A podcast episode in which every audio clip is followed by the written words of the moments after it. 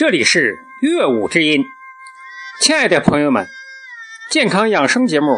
又到了，今天请你们继续收听从头到脚说健康的第四讲。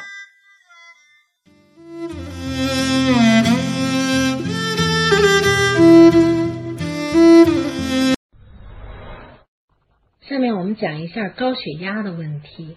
那么高血压呢，在中医的这个理解上呢，主要他认为就是人体调节自身功能的一种正常反应。就是人呢，当那个脑部出现血栓啊这些的时候，他需要通过加压的方式，就是当你出现末梢不通的情况下，他就会通知神经中枢，然后通过加压的方式把血给泵上来，把这个流量啊来解决这个心脑肾对这个血液能量的需求的问题啊。那么呢，他那个高血压的出现呢，实际上呢，就是跟人体的元气虚弱和脏腑功能衰退是有密切关系的。是提醒你，就是其实当我们出现高血压的时候，就是提醒你该注意休息了和调整自己了。那么从发病的原因上来说呢，就是高血压的发病原因主要是中医里边就是跟两个脏器是非常关系密切的，就是肝肾阴阳的亏损是有关的。那么呢，具体的就是原因产生的原因呢，可能还会跟比如说防劳就会伤肾啊，然后呢郁怒就是经常的郁闷发怒，这些都会伤肝。然后还有呢，目前我们现在的紧张啊，工作压力大，都会造成肝肾损伤。那么呢，肝肾损伤为什么会形成高血压呢？这个问题呢，就是说的实际上是肝和肾、肝脾肾这个几个脏器的功能开始出现衰退的时候呢，它出现衰退，比如说像脾，它的那个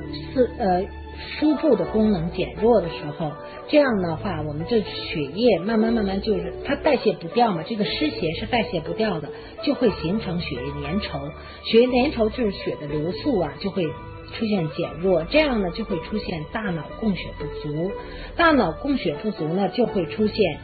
眩晕啊，这些就是我们先前已经说过，供血不足就会使大脑的反应非常迟钝，然后就会形成健忘啊、痴呆啊这些问题，同时呢也会造成那个眩晕的这些方面啊。那么所谓眩晕呢，眩晕是为什么呢？就是气上来了，血上来，就是营养物质带不上来，所以呢它就会形成血虚的这么一个象。中国古代思维上，它经常会谈到一个概念的时候呢，经常说这个事物是什么呢？它不说是什么，它说的是像什么。这个像字呢是怎么写？像就是最初的像，就是大象那个象。大象的象就是一个对关于大象的一个，就是篆文里边就是一个大象的形象。那么后来呢，当我们说某个东西像什么的时候呢，就是还加一个人字旁。那么这个就是说，中国人在很大程度上，他的就是中医文化，他在很大程度上，他采取的是一种象思维，就是大象那个象思维，他都是按照事物，他认为天地万物啊，这个事物之间，他们都有某种关联性。就像我们曾经说过，就是人是一个小宇宙，天地是一个大宇宙，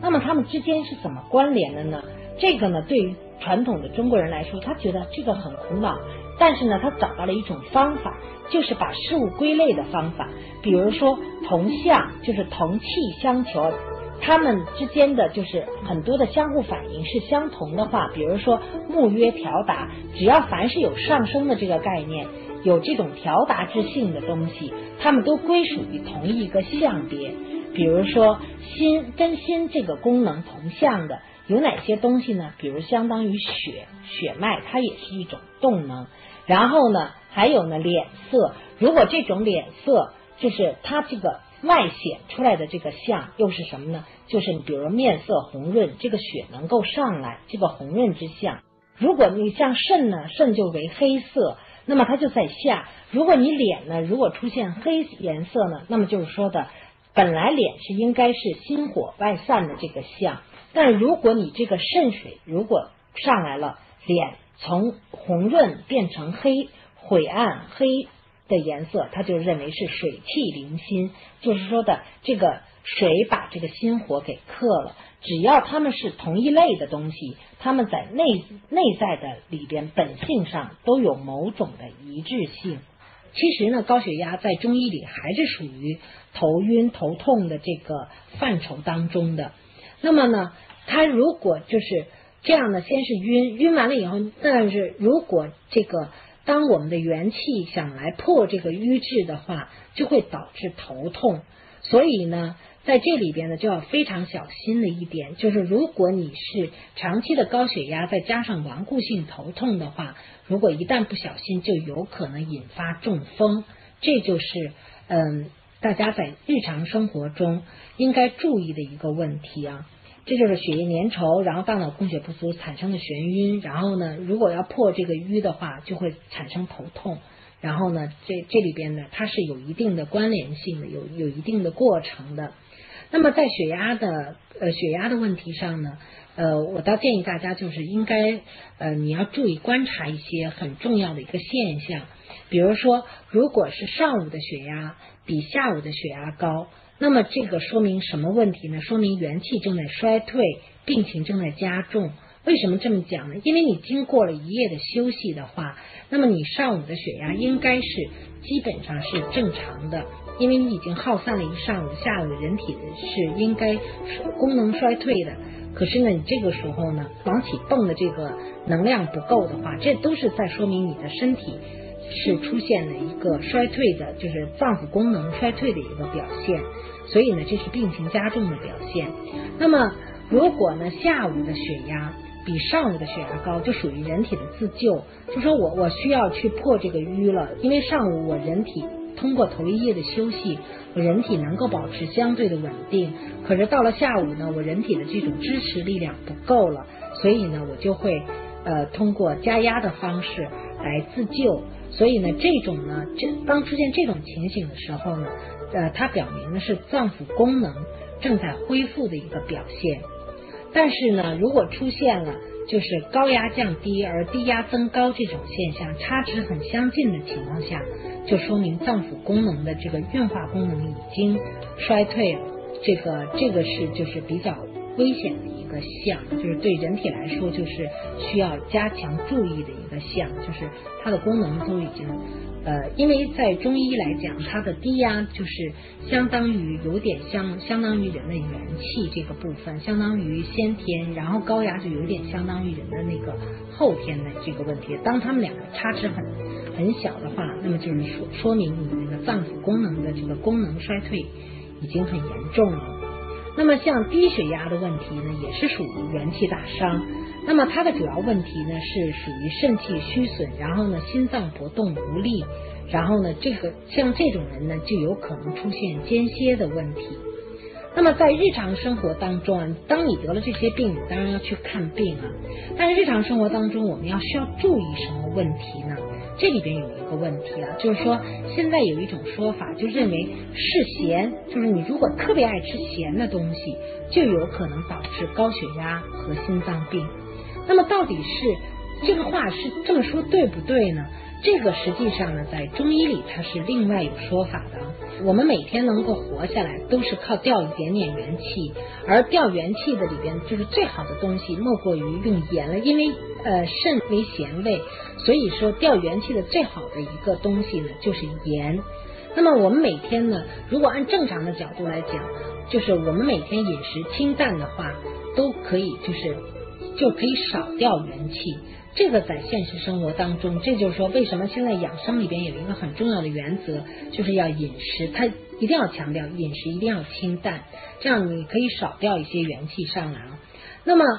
在什么情况下我们会突然的改变口？就是一旦我们改变口味的话，那么就说明，比如说我们这段期间特别喜欢吃咸的、口味重的或者浓的、辣的。你像北京是属于很干燥的气候，应该是因为那个像辛辣的这种是辛辣的东西都是燥湿的，应该是在川贵一带是人非常喜欢吃的东西。可是北京这个气候环境并不是一个很那个湿气很重的这么一个环境啊，恰恰是一个很干燥的环境。可是我们北京人现在越来越爱吃这种辛辣的，然后或者是味道很浓的东西，实际上这里边都是只要你改变口味，这都标明着你的那个身体的功能是有所衰退的，就是肾和脾两虚才会出现嗜咸的问题，因为肾虚的话一定会喜欢吃咸味的东西，这个是大家要注意的，就只要你肾一虚，你就会喜咸，然后呢脾一虚，人就会吃什么东西都没有味道。脾虚的情况下，人吃什么东西都没有味道，那么怎么办呢？就通过把这个味道，把这个调味品加重的这个方式来满足脾的这个有味儿的这个感觉。所以呢，这里边呢实际上是只要你脾肾两虚的话，你就会嗜咸，这里边是要颠倒过来说的，因为现在社会上的说法是说过多吃盐会导致高血压和心脏病，而实际上的说法应该是什么呀？只要你脾和肾都虚弱了的话，你就会去喜欢吃咸味的或者是辛辣的这些东西，提味的通窜的这些东西。那么这里边的关系大家一定要弄清楚，只要弄不清楚的话，就会好像就说我只要不吃盐就可以了，那不是那么回事的。那么呢，对于高血压的来讲呢，就是首先呢，就是大家呢还要就是在这个要注意观察自己的生活啊，你的饮食习惯的改变，这个对我们的身体都是有一个测试的结果出来的。那么具体的应该怎么在现实生活中应该避免哪些事呢？那么首先呢，就是一定要就是让自己的情志要很放松才可以，就是你不要过分的，因为你已经肝肾已经就是脾肾已经虚损的话，你这个时候就一定要注意调整自己，比如说在呼吸方面，你要做一些深呼吸呀，这个呢对那个就是增加你的这个就是膈肌的这个运动啊，这个对脾是非常有好处的，同时呢慢慢的呢使得那个下焦的气就是肾经啊也会慢慢的阻起来，所以深呼吸是很有用，要缓慢的有力的这种深呼吸是很好的，同时呢要避免很多的外界的干扰，比如说要能够做一些静思啊，这个是安安静静的，让自己心神都能够静下来，这对人体也是一种很重要的修复。同时呢，要很快乐，不要就是如果你人老了，就是我们在现实生活当中，其实还有一个就是每个人老的时候，血压会逐渐的增高，那么这个是都属于人体的一种自救的一个功能。所以呢，在这种情况下呢，就是大家一定要注意，就是人老了以后，你不要太过多的去管很多的闲事啊，一定要好好的去自己多运动，然后多旅游，多开阔眼界，这样呢对保持那个就是有很多的老太太会经常说，只要一出去玩血压就不高，只要一在家一待着血压就高，这个实际上跟她的那个就是不运动啊，或者是那个就是在那儿一坐在那儿就胡思乱想是很有关系的。这个呢在现实生活当中就一定要注意避免这些问题啊。那么讲到高血压的问题，我们先前就提到过，像就是如果有高血压的问题，再加上顽固性的头痛，就会引起中风的问题啊。那么这个基本的情况呢，也是由于什么呢？就是脏腑的气血亏损造成的。这个呢，还跟生大气啊、生就或者是忧思恼怒啊，也是很有关系的。或者是就是饮酒饱食啊，这个也会引发中风啊。就是吃东西不慎重啊，都是可以引发中风的。那么从中医的角度来讲中风的话，一般它有重经脉，就是只是人体的肌凑，就是经脉这个层面的重，这叫重经。那么像这种中风呢，是脑血栓、脑栓塞这些问题所造成的，那么病在经脉，那么这种人呢，就是他一般不会昏倒，就是出现了有时候会不自觉的，假如就是有一个人他曾经说过啊，他就是在送老父亲去那个医院的途中，他一下车，因为他心里太焦虑了，其实本身呢自己的那个由于工作压力大呀，就是方方面面自己的身心啊已经很疲惫了，然后在送老父亲去医院的途中，刚一开车门的时候，突然就觉得自己半拉身子就是不会动了，然后呢就开始流口水啊，然后呢手足就开始麻，然后言语不利，这个像这些毛病呢，如果那个就是养护及时的话，就是都能够避免的，因为它是病在一个很表层的一个阶段，就是在经络的这个层面。然后呢，病如果那个还有的呢是重腑，就是病在里边的，就是重腑的，就是脏腑的腑字啊。那么像这种呢，就是也是属于脑医学里边比较轻的一种症状，就是它可能会发病的期间出现什么口眼歪斜啊，然后两便失禁啊什么的。那么一旦重脏腑的脏，那就就是脑溢血很重的一个病了，那么就会出现突然昏倒啊这些问题。但是无论如何，关于脑溢血的问题，大家一定要注意一点，只要你元气充足，有一个前提啊，只要元气充足，血液就不会粘稠，就是气就能够带着血，就是到处去运行啊，就是末梢血管就会很有弹性。那么我们基本上来说，就是20岁，比如同样的人，60岁的人生一口大气，可能就会出现脑溢血。可是20岁的人生再大的气，他也不会出现这种病。那么其根本的原因在于什么呢？根本的原因就在于元气的是否充盈的问题。那么只要你元气充盈的话，你就不会得这种病了。那么这个脑血栓也是这样，脑血栓呢基本上会发生在秋冬季节啊，也就是秋冬季节。在四季养生里边，我们经常提到秋冬季节是属收敛收藏的。那么呢，你如果老是疏通血管的话，那么如果元气不培补的话，等到秋冬季节没什么东西可收敛收藏，就是精血不足的话，就容易更加的堵，所以这个血栓啊就会容易发作。那么轻呢就是手指尖发麻，重呢就会形成脑血栓的问题。那么对于这个问题呢，我们应该怎么，就关于中风的问题，我们应该怎么去预防呢？首先教大家一个很重要的一个功法啊，这个就是大家记住啊，我们的头部脑血栓、脑溢血，这都是发生在头部的问题，发生在脑里边的问题。但是脑的问题主要在要练习手，因为它是头部是末梢，而我们的手指尖也同样都是末梢。那么这样的话呢，我们在日常生活当中，我们一定要就是这些指尖处都是气血最薄的地方，所以呢，把这儿也是非常容易堵的地方。那么在现实生活当中呢，我们只要把这些地方给疏通开，那么就能够减缓头部的一些压力。所以呢，在现实生活当中，就是大家一定要学会一个功法，就是用这个10个指尖相碰，用力的相碰，这样的话呢，对人体呢会非常就是这个功夫实际上是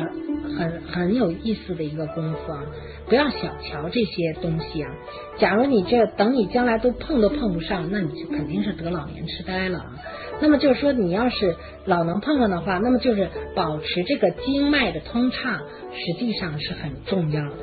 这个呢，因为指尖，所有的指尖，等我们讲到手的时候会讲到，所有的指尖都是阴阳交汇的地方。那么这个阴阳交汇的地方也是，而且气血最薄，它是最容易被堵的地方。所以你如果能保持它的那个两个手指间的经常的这么相碰，会对人体就是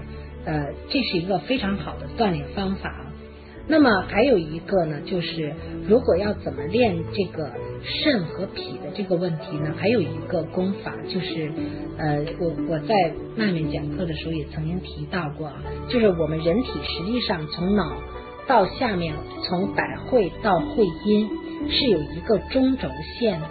这个线是非常重要的，是我们人体里边的一个非常重无形的一条线。那么这个线呢，就是说的实际上百会的根部就是在会阴这个地方。那么呢，如果要练脑的话，那么我们就可以通过练别的地方去把这个脑部的问题解决。比如说像我们原先所提到的那个就是提肛，就有点类似于站桩的，把那个就是把会阴给提会阴的这个动作就非常的重要。那么就经常的这个呢，在古代呢也叫做，就是我原先也说过，它叫做回春术。所以呢，大家如果能够就是每天能够做，比如说100次的这种体纲啊，这个回春术的话，对人体的就是脏腑功能的这种恢复也是会非常有好处的。这就是两个就是很具体的做法，就是在现实生活当中，我们要想规避一些问题的时候，一个很重要的做法，甚至包括刚才我讲到10个指尖的问题，像家里突然出现脑淤血的时候，我们经常说过就可以采取10宣放血，做个10个指尖放血，这个是很快的就能够止住，就是说你上面的压力太大了，如果通过这个末梢的这个放血，能够迅速的能够止血，能够使它的那个上部的血能够止住，因为同样就是把这儿的从力量把这儿宣泄出去，这是很重要的，这是10宣放血。那么在现实生活当中呢，有的人就非常的就曾经出现过这样的案例啊，他就是把这个当家里出现这个昏倒的老人的时候，然后呢他就先采取的10宣放血，然后这样老人很快就苏醒了，但是呢他同时因为还叫了救护车，然后救护车这时候已经到了楼下了，老先生呢就不想去医院，因为他觉得他已经醒过来了，可是呢你就是不去的话，你这个费用你也要掏的，所以老头一听说不去医院也要掏救护车的费用，所以老头一下子就又昏过去了，这是很可怕的啊！他又昏过去以后，如果这个时候再10宣放血的话，因为任何中风都怕2度中风是很可怕的，所以呢这个时候再给他把那个10宣再放血的时候就放不出来了。那么呢这种情形呢就是怎么办呢，就是还有一个方法可以去试一下的，就是在这个几个手指缝中间去放血，有的时候也可能会有效。其实在这种情况下，你就最好的办法就是已经救护车来了就让他走就是了，就是去赶快去医院才是很重要的一个原则。那么这就是说老人呢在很大程度上，你很多事情你都已经病成这样了，什么是钱不钱的事就不要再去操心了，就是说如果为了心疼这点钱，然后你又来个2度中风，那简直是太得不偿失的一件事啊。所以呢这个呢如何预防中风呢，那么就是说还有几点呢，就是首先要记住要节欲，就是不要让自己的那个房事有过度啊，因为上边的病它的根儿全是在底下，所以大家要注意节欲的问题。还有呢就是要少生气。那么怎么能够不生气，就是人都很难免的都要生气的啊，但是就说的不生那些就是没必要生的气。那么怎么能够避免就是让自己的情绪很快的就进入到一种正常的状态呢？那么这里边呢就是传统文化的一个方法，就是你一定要多读圣贤的书，比如传统文化当中他就提到就是读史使人明鉴，如果你读历史的话，你就能够懂得很多的事情啊，就见怪不怪了，你对人生的这种感悟就会提高啊，你就不会太较真儿啊，不会太在某些事情上想不通想不开，这样都会导致我们身体的很大的损伤，所以这就是一个中风的问题啊。